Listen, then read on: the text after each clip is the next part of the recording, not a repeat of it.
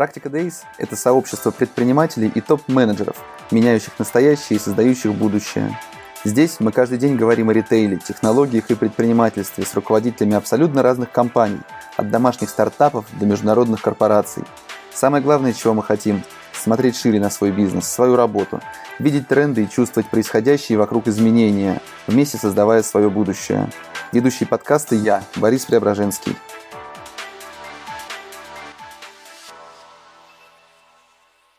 Доброе утро! В эфире снова «Практика Дейс» и я, Борис Преображенский. А, смотрите нас в прямом эфире на Фейсбуке, в записи на Ютубе, Дзене и других площадках. Слушайте в подкасте на самых популярных платформах, в том числе и в нашем Телеграме. И читайте на VC, РБК Про, а теперь еще и retail.ru. Итак, а, сегодняшний мой гость Андрей Державец, а, генеральный директор Anytime. Андрей, привет! Привет, привет, Борис. Доброе утро. А, расскажи, пожалуйста, про Anytime Prime, а, про ваш сервис, а, что такого интересного вы делаете? Я начну с того, что уверен, не все зрители наши знают, но Anytime это больше не каршеринг, э, уже около года, даже чуть больше. Э, и компания Anytime сейчас занимается продуктом, который называется Anytime Prime. В чем его соль? А, это сервис а, премиальных, и премиальных я себя в голове сейчас зачеркнул, потому что на самом деле уже даже не только премиальных, автомобилей по подписке. Да? А, и это некая такая форма, более долгосрочная форма долгосрочного владения автомобилем. И подписка, по сути, подразумевает долгосрочную аренду с некой частотностью платежей, да, то есть если ты арендуешь на год, ты платишь э, раз в месяц, например. Э, и важно, что подписка – это история, когда ты подписываешься на категорию автомобиля, то есть бизнес-категорию, комфорт-категорию, премиум-категорию и так далее. Э, и в рамках этой категории ты можешь использовать разные машины или подниматься до более высокой категории, платя там чуть больше и так далее. И концепция именно в том, чтобы не обеспечить перемещение клиента из точки А в точку Б, да, как в чем э, э, главная цель каршеринга, а заменить полностью личный автомобиль в долгосроке, э, при этом, естественно, избавив клиента от необходимости платить страховки, налоги, обслуживать машину и так далее, потому что все это делает сервис. То есть чистое удовольствие от вождения и без геморроя. Вот, вот это то, что мы строим. Слушай, но при этом в моем представлении, в представлении, я уверен, большинства ваших клиентов и в представлении э, законодательных органов, тех, которые вводили ограничения каршеринги, вы являетесь все-таки именно каршерингом, пускай в немного нетрадиционной модели. Вот, поэтому расскажи, пожалуйста, вернулись ли к вам клиенты после вот этого локдауна, когда не работали каршеринги и Anytime Prime в том числе? А как э, быстро они пришли обратно? Эм, да, на самом деле э, это болезненный вопрос э, на тему того, что является каршерингом, а что нет. Э, на самом деле юридически э, кода экономической деятельности каршеринг не существует, есть код только аренды автомобилей. Поэтому тут ты прав, что для госорганов мы, э, так же как и многие другие компании, все равно каршеринг. Если говорить о периоде пандемии, я бы сказал, что по нам ударило это не так сильно, потому что, э, как я уже сказал, большая часть наших аренд длительные. Э, на момент, когда был объявлен локдаун, у нас многие клиенты давным-давно катались на своих автомобилях, у них были долгие аренды, и мы не имели на самом деле ни юридического, ни морального права у них машины забирать. Вот, поэтому в каком-то виде бизнес продолжал работать вот за счет клиентов, которые катались, и, естественно, никто из них не завершал аренды, потому что всем нужна была машина в этот период. Э, но, конечно, новые аренды действительно были заблокированы, да, и там даже не хочу возвращаться к вопросу, что безопаснее машина, в которой ты едешь один, или такси, который работал, метро, который работал и так далее. Это уже все об этом поговорили и пошутили, и поиронизировали. Эм, на самом деле э, получается, что новых аренд у нас не было там почти два месяца. Ударило, говорю, ну больно, но не так больно, как по каршерингу, но вернулось все очень быстро на, на круги своя. Даже когда э, было разрешено сделать 5 дней, да, вот некоторое время каршеринги работали 5 дней, для нас это было уже супер, потому что на тот момент мы давали машину только от 7 дней, и все побежали брать машину от 7 дней, э, вот, и, ну, собственно, потом, когда все, все уже совсем стало нормальным. Э, мы э, по просьбам наших клиентов вернули тариф один день от одного дня подписку. подписку на три дня и так далее. Сейчас цифры в целом хорошие. То есть почти нагнали то, что было упущено за эти два месяца. Растем порядка 50% к прошлому году на текущем парке, плюс-минус. Поэтому здесь все хорошо. Но вот единственное, что, конечно, такой горечью мы можем отметить, что этот период несколько повлиял на скажем так, на э, скорость роста бизнеса с точки зрения парка, например, потому что э, невозможно растить бизнес, если ты не растишь парк автомобилей, все-таки в этот период э, покупать ничего не было возможно, лизинговые не работали, дилеры не работали и так далее. Поэтому мы сегодня существуем с парком плюс-минус прошлогодним, это, конечно, не очень хорошо, но мы сейчас э, активно, активно это дело исправляем. Вот, такой долгий ответ у меня получился. Да, отличный. Слушай, а сколько сейчас машин у вас в парке? Можешь поделиться? Э, около 300, и до конца года будет э, и примерно еще 100, ну, если все будет так, как мы хотим. Угу. Слушай, в своей модели вы пытаетесь уйти от конкуренции с каршерингами. Ну, собственно говоря, это неудивительно. Тем более, что mm в свое время, по-моему, в 2013 году был создан, ну, в 2012 создан, в 2013 стартовал а, каршеринг Anytime, один из первых, да, на нашем рынке.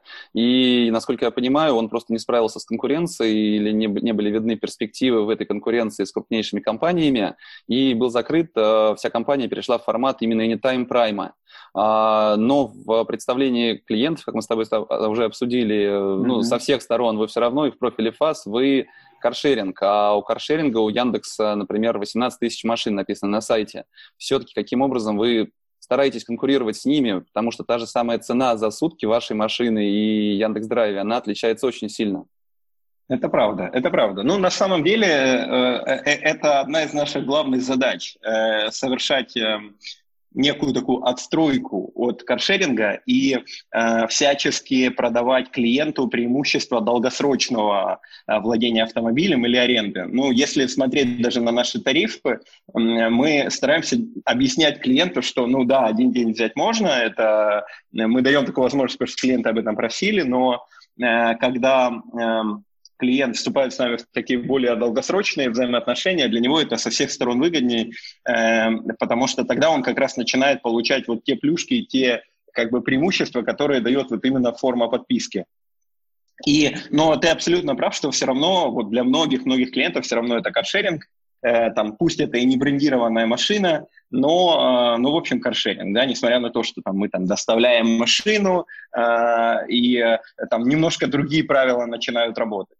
Но э, задача, повторюсь, в том, чтобы всячески, э, скажем так, историю с подпиской на автомобиль э, на рынке в России развивать, э, объяснять клиенту, почему это классно, здесь нам на самом деле в помощь то, что некоторые автомобильные производители запустили уже э, эту историю. Э, Hyundai сделал в России подписку, Volvo сделали в России подписку, и для нас это круто. Это значит, что рынок потихонечку начинает развиваться, и на самом деле одно из возможных тоже направлений нашей, нашей деятельности в будущем – это ну, некие партнерства с другими производителями, которые пока, там, не имея инфраструктуры или, э, или приложение или желание, или пока понимание, что это надо делать, делать подписку на их автомобили. А, и э, разнообразие, ты спросил, чем мы можем быть э, интереснее клиенту даже в рамках конкуренции с каршерингом. А, прежде всего, это разнообразие парка, потому что, как я уже говорил, концепция в том, чтобы давать много разных э, автомобилей в разных категориях, создавать такой личный гараж, если можно так сказать, автомобилей, сегодня ты едешь на мини, э, завтра или там через неделю ты можешь ехать на BMW, еще через неделю на Мерседесе, э, потом ты понял, что что-то это все тебе надоело, и ты берешь какую-нибудь эмоциональную машину, там, не знаю, Jeep Wrangler или кабриолет, э, и, в общем, действительно, как я уже говорил, ты при этом не задумываешься о том, есть ли у этой машины страховка, сколько она будет тебе стоить с точки зрения владения и так далее. Иногда, конечно, это в том числе, да, если говорить, для чего это развивают производители, иногда это будет приводить к тому, что клиент просто поймет, что э, эта машина – это то, что ему нужно, и он ее пойдет и приобретет. Не знаю. По... Мы считали, на самом деле, простая математика показывает, что э, если говорить о автомобилях скажем, свыше 3 миллионов рублей примерно стоимостью, э, то э, если клиенту эта машина нужна не на века, а даже если нужна на века, и клиент хорошо умеет считать, то кредит – это точно уже штука, которая выходит э, менее выгодной, потому что автомобиль быстро теряет цене, потому что ты платишь проценты, потому что все страховки так, также оплачиваешь ты, шиномонтажи и так далее. Э, и в Европе, э, например, или в Америке на более развитых рынках, рынок первичной продажи новых автомобилей, он примерно на 50% уже состоит из лизинга, из тех или иных форм долгосрочных аренд, именно потому что люди начали э, чуть лучше считать, э, чуть больше вот эта шеринговая экономика, которая вокруг нас существует, она э, уже более понятной становится, более такой э, э скажем так, люди просто начинают видеть невыгоду. Собственнический подход уходит чуть-чуть чуть-чуть э, как бы от, от клиента. И э, поэтому я, например, глубоко верю, что эта история сильно перспективная. И, скажем так, доступ к сервису да, будет намного важнее, чем доступ к самому продукту. В этом случае мы говорим об автомобиле, но несколько лет назад мы знаем, что ровно то же самое происходило с рынком программного обеспечения, например, а, когда практически все крупные производители, начиная с Adobe, если я не ошибаюсь, начали выпускать свои продукты не в формате э, установки приложений и все, на твое на века, а в формате подписки. Э, то же самое сейчас э, начинает происходить даже с одеждой. Э, и это, и это, на мой взгляд, круто. Это действительно, это в том числе подразумевает некую экологическую ответственность, это подразумевает более здоровую экономику и так далее. Вот, поэтому э, действительно сейчас, там, обобщая, э, каршеринг мы в глазах некоторых клиентов, слава богу, уже не всех, но некоторых, это конкуренты, но мы будем всячески от этой истории отстраиваться. Слушай, ну, на самом деле, как ты заметил, действительно меняется все достаточно сильно. Люди поняли, наверное, или смогли это сформулировать, что им нужна не машина, а им нужно ехать.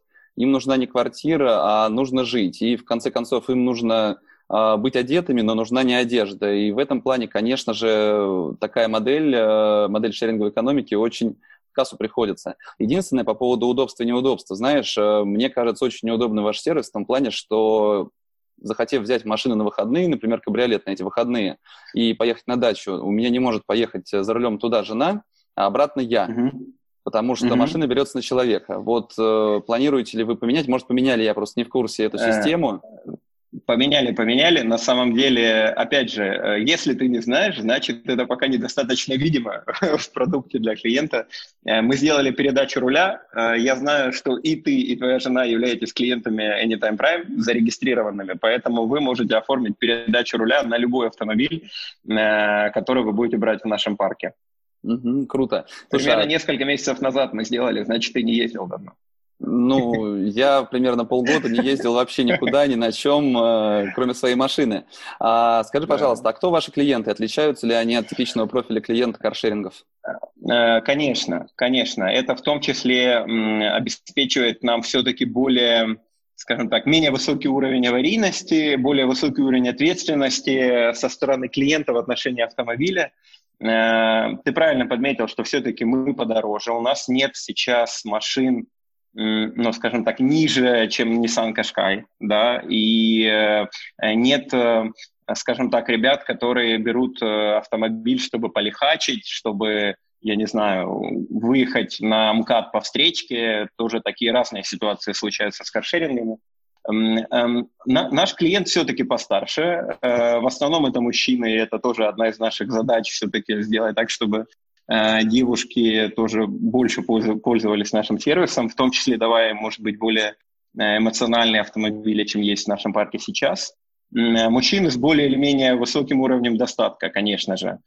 И, как я уже говорил, в общем, модель нашу выбирают в основном люди, которые хорошо умеют читать, особенно в долгосрочной перспективе, понимают, что это по тем или иным причинам для них будет выгодно. И, э, э, в принципе, я бы говорил о том, что, скажем так, пересечение баз с каршерингом, оно есть, но э, чем дальше сервис развивается, тем меньше на самом деле клиентов, даже мы это видим по Делимобилю, по компании, скажем так, нам дружественной, да, мы видим, что клиентов общих у нас на самом деле становится все меньше. И, и, наверное, это ну, не то чтобы хорошо, но это то, как это должно развиваться. Угу. Слушай, а какой средний тогда период аренды у вас автомобиля? А, я бы рад был сейчас тебе сказать, что это год, но это не так. Сейчас на самом деле средний период аренды это порядка 80 дней, э, но э, все больше появляется клиентов, которые реально оформляют годовые аренды или полугодовые. Э, с гордостью могу сказать, что у нас на год уехал Мазерати пару дней назад. И это, наверное, первый случай, когда мы действительно на год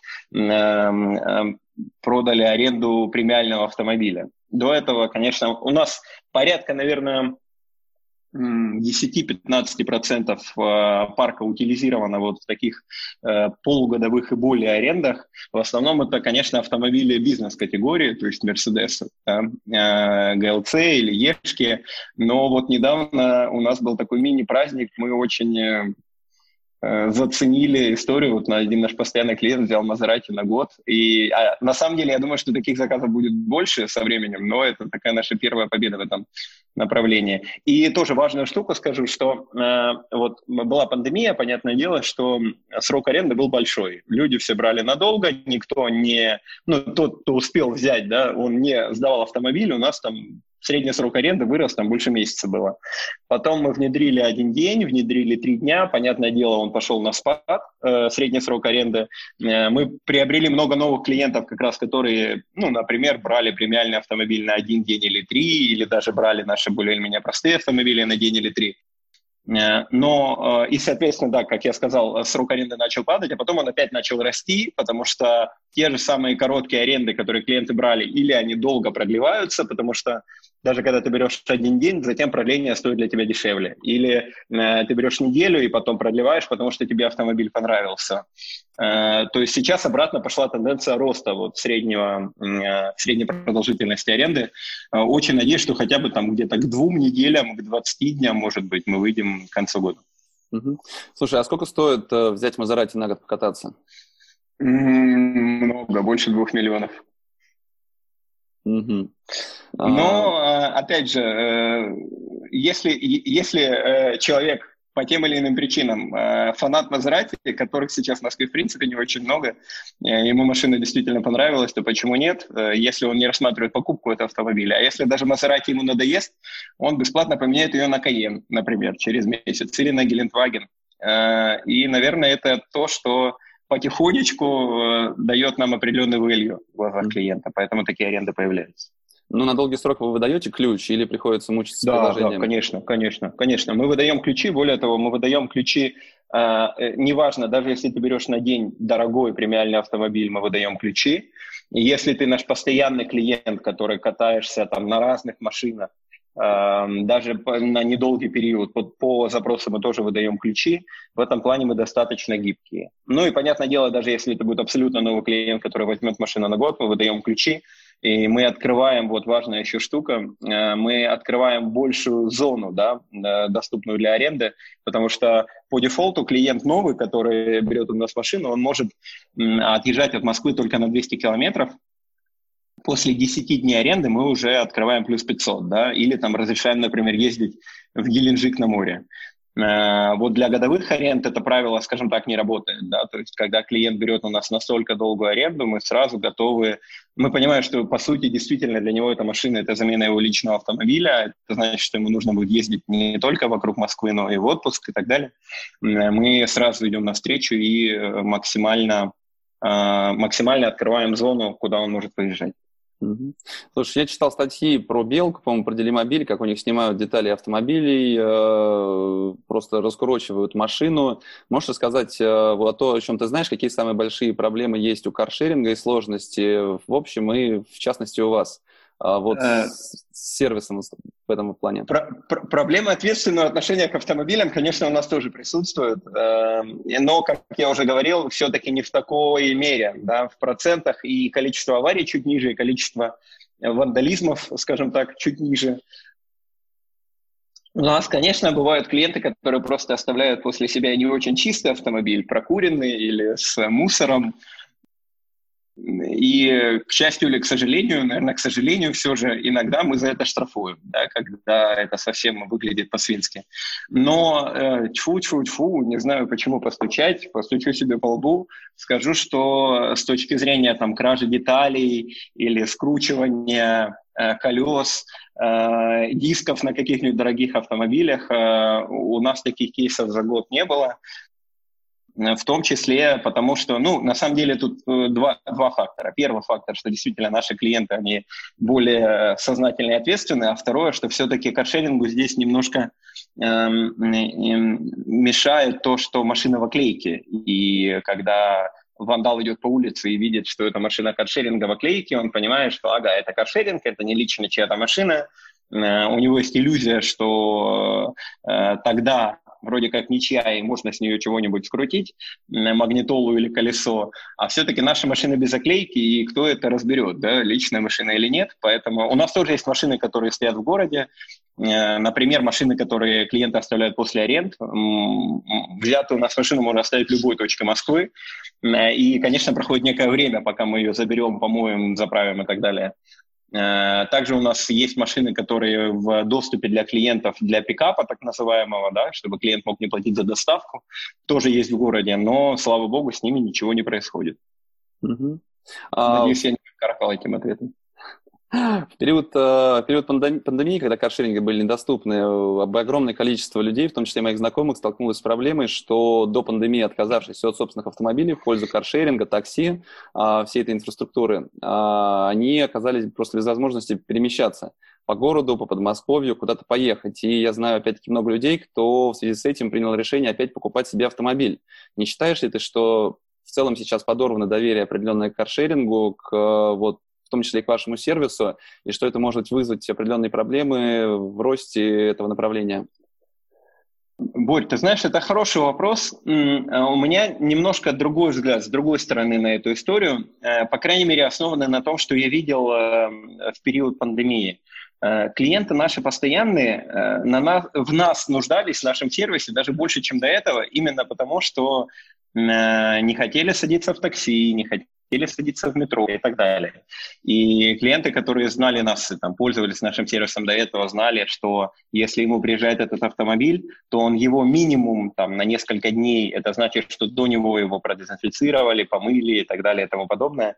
Э, здесь все-таки в этом наше преимущество, да, что минимум один день он только твой, да, и больше никто в него не садился и не сядет. Э, до мойки, да, до дезинфекции. Да, поэтому в тот момент, конечно, было очень обидно, что как раз тот сервис, который мы э, э, давали и были уверены в его безопасности для клиента, мы не могли осуществлять. Эм, хотя, конечно, наверное, были люди, которые и боялись, да, в том числе просто сокращение количества передвижений по городу, Э, заставляло их задуматься о том, зачем вообще нужна машина в таком случае. Но сейчас э, я просто более или менее знаю цифры Делимобиля, я знаю наши цифры, понятное дело. Я вижу рост Э, и я вижу, что новых клиентов, доля новых клиентов, ну, дальмобилевские цифры я не могу раскрывать э, по понятным причинам, а у нас э, порядка 35%. То есть каждый день арендуют машину, треть всех арендованных машин – это машины, которые уезжают новым клиентам. Это здорово. И я, как человек, который вообще, пандемия для меня был такой период, очень э, противоречивы, потому что я не мог дома сидеть. Я перемещался по городу, э, соблюдая правила безопасности, и я понимал, что жизнь не может остановиться, бизнесы не могут остановиться. Вот. Для меня очень радостно, что она э, на этот период все-таки не скажем так, не убил желание пользователей пользоваться нашим сервисом. Угу. А, нас, кстати, сейчас смотрит в том числе генеральный директор Делимобиля, а, я видел в комментариях, поэтому если, Коля, ты напишешь процент ваших автомобилей, это не коммерческая тайна, в комментарии будет интересно. Вот, слушай, расскажи, пожалуйста, с, какой, с твоей точки зрения, что будет с традиционными компаниями прокатными Hertz, Avis, Sixt и другими? Они адаптируются ну, к новым моделям э, потребления машин или все-таки для их модели существующей останется какое-то место? Это уже происходит на самом деле. А, но э, даже в Москве большинство арендных сервисов все еще работают по старинке. Мы недавно общались с ребятами, э, нашими коллегами из одного из сервисов, и мы понимаем, что э, вот эта классическая модель приехать вот в эту точку, подписать бумажки, показать все документы, оставить залог, э, это не умрет, и все равно есть желающие, есть клиенты, которые готовы будут именно в таком формате машину арендовать. Но интересная штука заключается в том, что сейчас уже около трети это очень много. Трети автомобилей э, по всему миру, больше 250 миллионов, подключены к тем или иным сервисам каршеринговым, арендным, э, такси и так далее.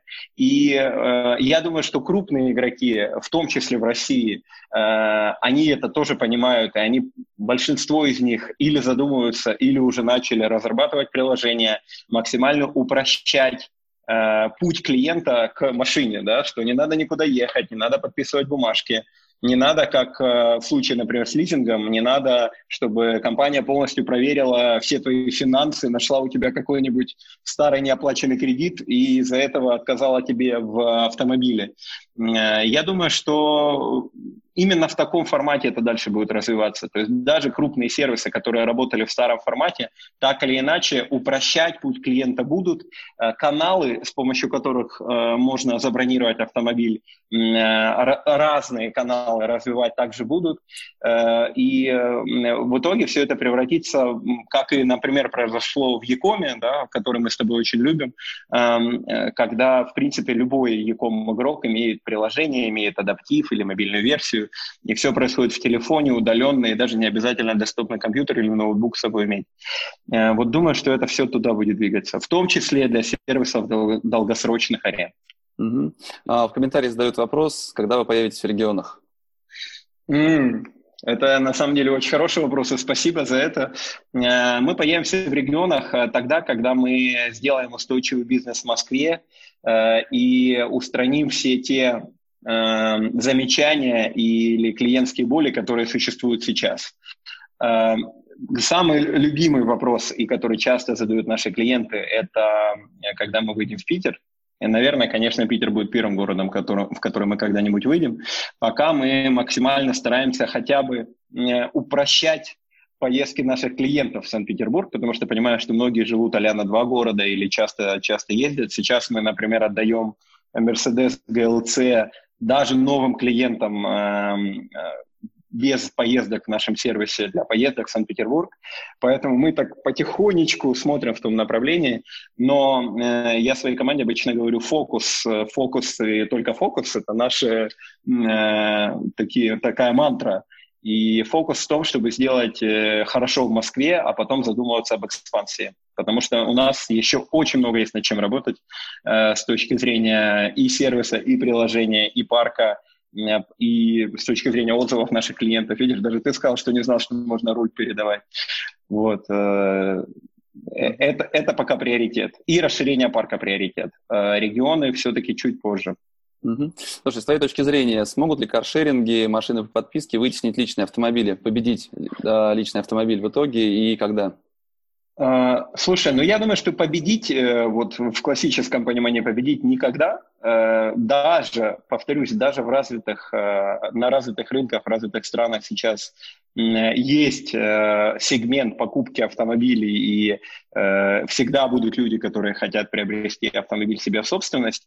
Но для меня вот эти цифры, 50% автомобилей, которые продаются не скажем так, не классическим образом, не в кредит, не за кэш, не банковская карта, а продаются вот такими новыми форматами, да, в новых форматах владения, в лизинг, в подписку и так далее. Это таргет. То есть э, мы понимаем, что объем рынка очень большой, если мы говорим о конкуренции даже не с каршерингом или с такси, а с покупкой автомобиля.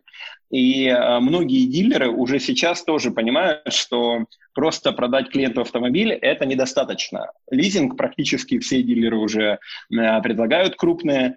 Мы сейчас, например, у нас есть один из интересных проектов э, мы общаемся с несколькими партнерами, дилерами на предмет того, как мы могли бы быть друг другу полезны, да, когда клиент по тем или иным причинам не может, не хочет приобрести автомобиль, ему не дают кредит, мало ли что бывает, мы можем быть э, такой некой инфраструктурой, которая позволит э, сделать длительный тест-драйв этого автомобиля, э, чтобы клиент по тем или иным причинам, э, попробовав его, принял в итоге решение о покупке.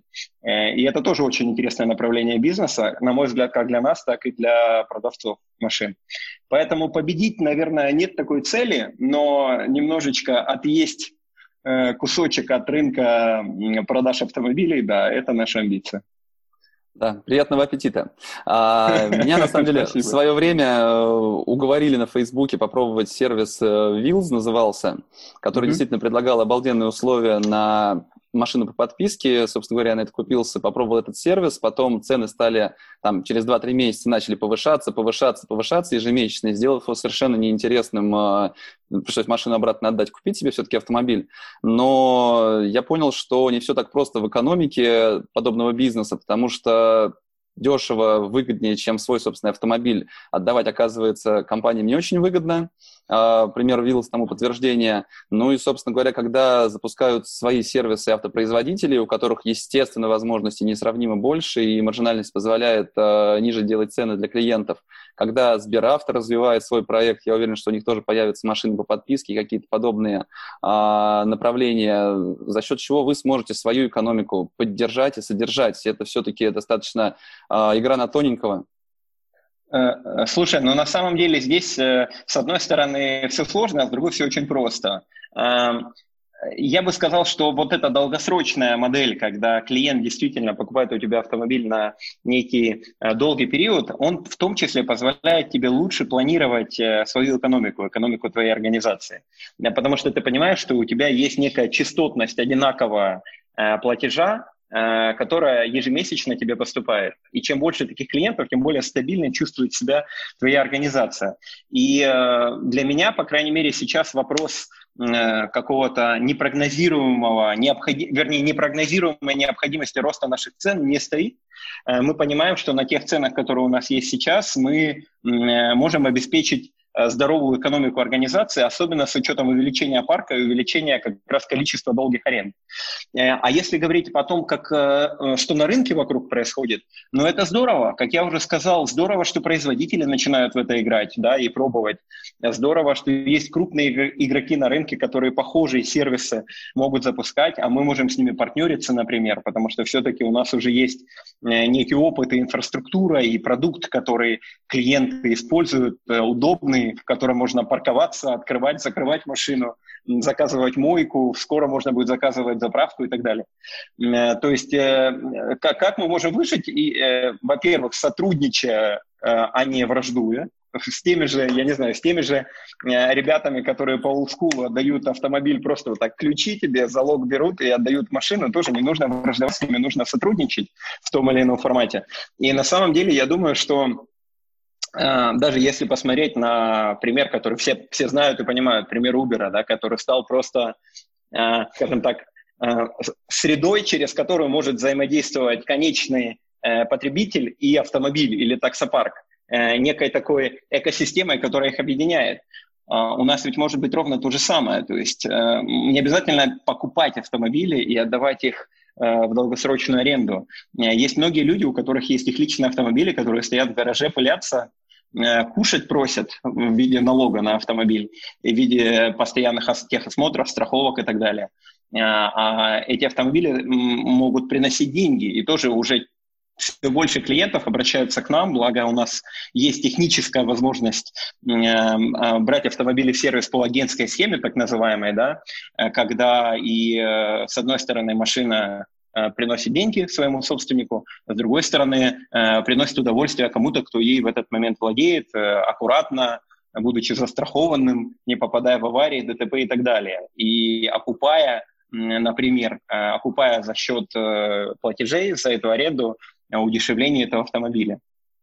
Я на самом деле вижу наше будущее в основном в этом. Мы можем быть такой экосистемой, которая позволит клиентам сдавать свои машины, и делать так, чтобы они приносили им заработок. Ну, ты наверняка видел э, Яндекс.Гоу. Я на самом деле уверен, что в рамках этой экосистемы, создающейся, созданной уже, э, появится, возможно, что-то подобное в ближайшее время. Ну, или там через год-два. Это было бы логичным. Да, а... да. Но, но я на самом деле, опять же, я, мы этого не боимся, это здорово, потому что это развивает рынок. Если бы у нас была только одна каршеринговая компания на рынке, мы, Москва не была бы городом с самым большим количеством каршеринговых автомобилей в мире. Э, поэтому это только в плюс. Развитие рынка – это только плюс. Ну, это Москва. Москва отличается. Как говорят, что если бы понты светились, то в Москве бы не темнело. Так что это... Да, это правда. Да. Это правда. А, слушай, я ковырялся перед встречей с тобой в вашем предложении, у меня возник вопрос, почему при долгосрочной аренде вы указываете стоимость аренды за весь промежуток времени, а не по месяцам? Ведь это выглядело бы более приемлемо для клиентов и, наверное, могло бы позволить повысить конверсию.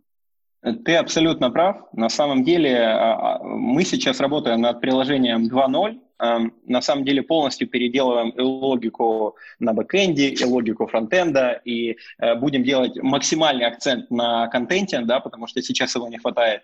И в том числе одна из задач э, с точки зрения UX, да, где мы сейчас э, проседаем местами, это показывать преимущества долгосрочных аренд. То есть у нас, конечно же, можно платить раз в месяц, и есть поэтапная оплата таких аренд. И в приложении это есть, но это не очевидно. Э, и, например, знаешь, какой еще мы интересный вывод для себя сделали на днях? Э, что, э, ну, вернее, сделали вывод, потому что нам клиент об этом сказал. Не очевидно, что 250 километров в день, которые мы даем, в том числе на долгосрочных арендах, а это на секундочку 90 тысяч в год. Э, э, то, что весь этот пакет, он для клиента доступен, и это значит, что в один день может быть 300, а в другой день может быть 500 там, и так далее, это не очевидно. Хотя это огромное наше преимущество, например, даже по сравнению с подписками от производителей. Volvo и Hyundai, у них пробеги значительно меньше. Э, доступные в годовых подписках. И можно взять только год, а не полгода или там не три месяца. Ну, вернее, уже у Hyundai, по-моему, можно несколько месяцев, но раньше было нельзя. Э, то есть э, приложение, оно далеко не идеально. Мы над ним работаем. Если сделать мини-анонс для наших клиентов, или, может быть, новых клиентов, которые у нас, надеюсь, появятся после нашего с тобой разговора, новое приложение у нас будет месяца через надеюсь, три, но до конца года точно должны успеть. Эм, э, и оно будет более конверсионным, на это я очень надеюсь. Э, Еще такой маленький анонс. Э, вот если даже посмотреть отзывы о нашем приложении в App Store, все говорят, почему я сначала должен дать вам документы, а потом увидеть машины. И вот этот классический flow регистрации, который сделан у нас которые, ну, мы скопировали, по сути, с каршеринга, да, где ты не видишь машины, ну, потому что тебе не надо их видеть, ты знаешь, какие они. Э, и сначала даешь документы, а потом видишь машины. Вот этот скопированный flow, он э, в нашей истории э, плох, да, потому что клиенту нужно показать машины, прежде чем попросить у него документы. Отчасти э, мы сейчас эту проблему решаем тем, что наконец мы выпустили новый сайт anytimeprime.ru, где есть все автомобили, фотографии, комплектации, стоимости и так далее. Но, как мы с тобой уже проговорили, все это должно быть э, не только в вебе, но и в телефоне. Поэтому приложение тоже будет новым. Э, как я уже сказал, более богатым с точки зрения контента. Она будет рассказывать, какая комплектация у того или иного автомобиля, и самое главное, для новых пользователей мы будем сначала показывать автомобиль, а потом просить их документы. Угу. А, как ты знаешь, у меня в гостях уже был Николай Козак, генеральный директор Делимобиля, и с Колей мы обсуждали будущее якомовцев, то, что люди с диджитальным, если так можно сказать, ДНК, постепенно становятся генеральными директорами небольших, средних и крупных компаний, и в перспективе фактически будут рулить бизнесом в России. А, и ты, и Коля, я знаю других людей из Леруа, кто стали директорами. За счет чего это получилось? Что такого а, необычного, интересного есть в Леруа? А, почему из Леруа получилась такая кузня талантов, кузня генеральных директоров? Ну, во-первых, э, э, Леруа Мерлен действительно уникальная компания. Я очень ей благодарен за опыт, бесценный опыт 7 лет. Э, и мы сделали более или менее э, Яком на 300 миллионов рублей в день. Э, мы с Максимом Трухиным просто смеялись, он тоже был твоим гостем, мы смеялись на эту тему, что в период пандемии э, были дни, когда у Леруа Мерлен были вот такие обороты, и это вызывает гордость, это здорово. И я действительно считаю, что Леруа Мерлен – это один из лучших работодателей в России. Я и рекомендовал до этого, когда там работал, и сейчас готов рекомендовать его любому соискателю, любому другу, приятелю и так далее, потому что в этой компании действительно нет ничего невозможного, можно опознавать новое, учиться и делать очень большие вещи, очень крутые вещи. Вот. И мне сейчас, э, находясь уже вне компании, очень приятно наблюдать за успехами своих друзей, не побоюсь этого слова, и я за них очень-очень рад, их очень-очень поддерживаю. Если говорить про начало твоего вопроса, да, вот почему из Якома, ну, мне кажется, это достаточно логично, потому что э, когда ты в том или ином виде развиваешь электронную коммерцию, ты должен развиваться практически во всех областях бизнеса. Ты должен понимать продукт, понимать IT, понимать маркетинг, понимать customer support, понимать клиента, финансы, аналитику э, и так далее, это контент там, ну и так далее. То есть очень-очень много областей, э, в которых ты должен хотя бы на базовом уровне чего-нибудь понимать, чтобы быть эффективным. Э, может быть, э, секрет в этом, а может быть, это просто совпадение того, о чем ты сказал. Но так или иначе, здорово, что многие компании понимают, что им нужно диджитализироваться, нужно набирать людей с чуть-чуть другим опытом. Вот, и не знаю, мне кажется, это круто. Это, эта тенденция правильная, крутая, и я ей очень рад. А, но все-таки тем, кто хочет построить успешную карьеру, стоит ли с твоей точки зрения им идти в крупный бизнес, тот же Леруа Мерлен, пускай с понижением зарплаты, функционала, но идти именно в крупную компанию, пытаться выстроить там свою карьеру для того, чтобы после него рвануть, как э, вы с Колей, еще выше? Ну, а почему нет? Э, я абсолютно убежден, у меня есть перед глазами примеры, ну, могу говорить о Леруа Мерлен, да, потому что работал там, там 7 лет. Э, многие люди достигали очень быстрого роста и очень крутых результатов, а будучи профессионалами своему дела очень-очень быстро. Э, в крупных проектах, может быть, менее крупных и чуть менее заметных клиентов, которые мы внутри видели и понимали. Э, поэтому не могу говорить, не могу обобщать, да, потому что э, много знаю Леруа Мерлен, но немного знаю о, может быть, каких-то других крупных компаниях ритейла или не ритейла, неважно. Но мне кажется, что это вполне логичный зигзаг да, в карьере, который может случиться у человека, который сделал что-то крутое в маленькой компании – но чтобы расти дальше, нужны объемы и нужен, скажем так, масштаб. Почему нет? Леруа Мерлен точно отличное место, чтобы это сделать, а компания там еще лучше, поэтому... Э, кого вы ищете в Anytime? Вы кого-то ищете Ой, в Anytime? Кто-то нужен? Мы... Э, самая главная позиция, которая у нас есть сейчас, это бренд-лид. Э, если э, у вас, у тебя, у тех, кто нас смотрит, есть здоровские кандидатуры, пишите мне на Facebook, э, не знаю, на почту тоже я ее могу там где-нибудь написать в комментариях. То есть человек, который вот историю с подпиской сделает видимой на рынке, сделает так, что Anytime Prime будет ассоциироваться в голове клиента с подпиской, как Uber в свое время ассоциировался с такси. Это вот наша задача для этого человека такая амбициозная. Здорово. Андрей, спасибо большое, что присоединился. Очень интересно было узнать, как у вас дела и что вы делаете. Я действительно считаю, что за шеринг-экономикой будущее.